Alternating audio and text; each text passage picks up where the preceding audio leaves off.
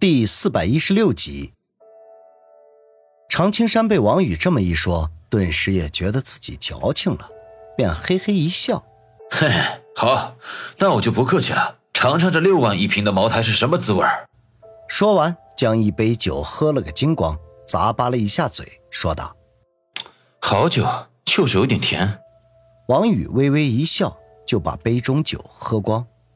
这陈年茅台的确过于芬芳了。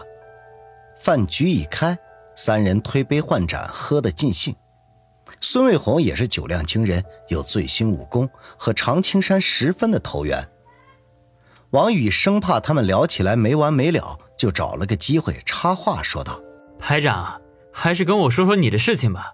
记得我退伍的时候，不是说还要给你提干吗？”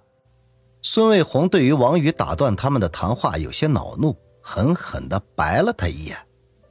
常青山吐了口气，苦笑说道：“哎，嘿，事情是这样的，前年冬天你退伍的第二个周末，我请假去给家里汇钱，回来的半路上遇见了两个二十出头的小伙子，正纠缠一个姑娘。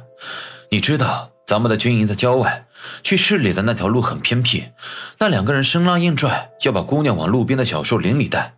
我见情况不对，就上去阻拦，结果对方掏了刀子。”无奈之下，我只有出手了。那两个人根本就不是我对手，两三下就被我打得落荒而逃。而我救下的那个姑娘，原来是到咱们部队看望男友的。她对我千恩万谢，说要给我锦旗、写感谢信什么的，我并未放在心上。穿上这件军装，就有保护老百姓的义务。路见不平，拔刀相助，是我分内的事情。孙卫红却是露出赞许之色：“常大哥，现在社会上就缺你这样的人。”常青山不置可否的嘿嘿一笑，摇头说道：“可是我怎么都没有想到，原本一件毫不起眼的小事，却惹来了弥天大祸。”王宇和孙卫红对望一眼，均是露出愕然之色。前者失声说道：“排长，难道那两个人死了？”常青山叹口气，苦笑道：“哎，死倒是没死，不过离死也不远了。”可能是太久没有和人动手的缘故，我出手重了一些。其中一个人被我踢了四根肋骨，而且伤到了内脏。他们没逃出多远，那个人就吐血不止。幸亏他们半路拦了一辆车去医院，要不然必死无疑。孙卫红不禁咂舌，问道：“常大哥，你打了他们几下？”一个人一脚，多一下都没有。常大哥真厉害。王宇却是皱起眉头来，暗道这不稀奇。常青山来自武林世家，所练武功都是杀人技巧，与武术表演的花拳绣腿完全是两码事情。他只不过受到常青山稍微点拨，就能成为打架高手，其能力便可见一斑。不过也是正因为如此，常青山出手必伤人，那两个家伙也够倒霉的了。听常青山话里的意思，他退伍之事。应该与被他打伤那两个人有关。一念及此，他便问道：“排长，难道那两个人有什么背景吗？”常青山抬头看了他一眼：“没错，被我打伤的那个人是团部副参谋长的亲外甥。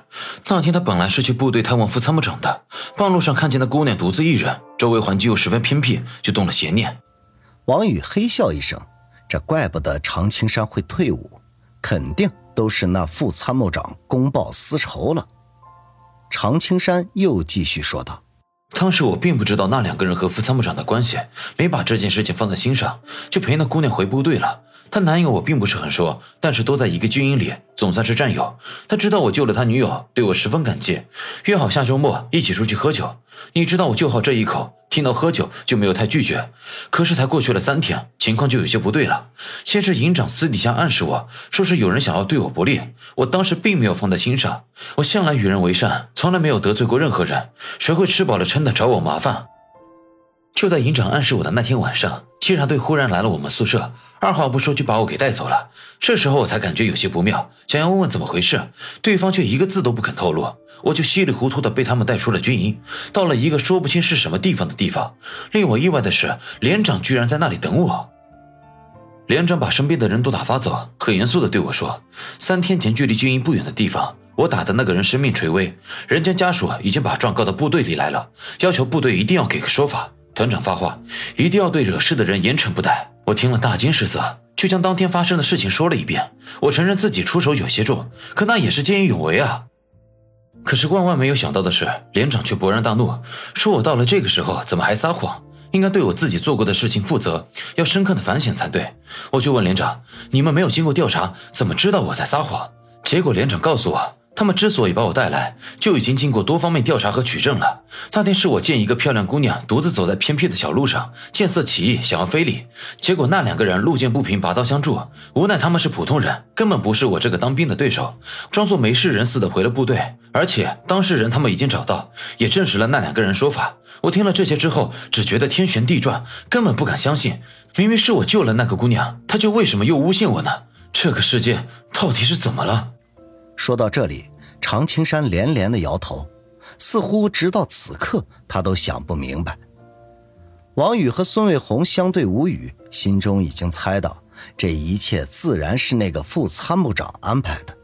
人家是为自己的外甥出头，也勉强可以理解。这倒是被常青山救下的那个姑娘，这扭曲事实、颠倒黑白，实在是令人不齿。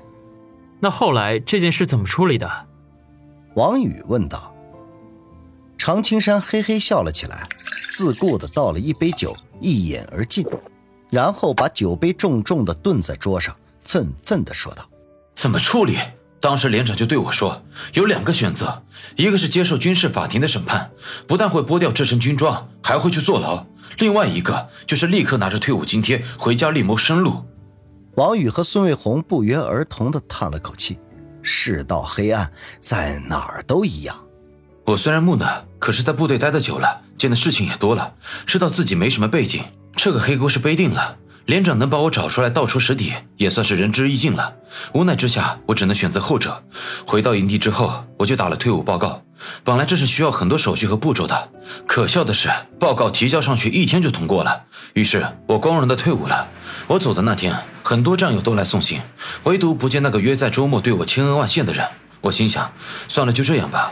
临上车的时候，曾经给我暗示的那个营长偷偷塞给我一张小纸条，让我在车上看。我在军营生活多年，忽然就这么离开，心中的那个滋味真的很难形容。说到这里，常青山刚毅的脸上露出莫名的悲伤来，眼圈居然微微发红。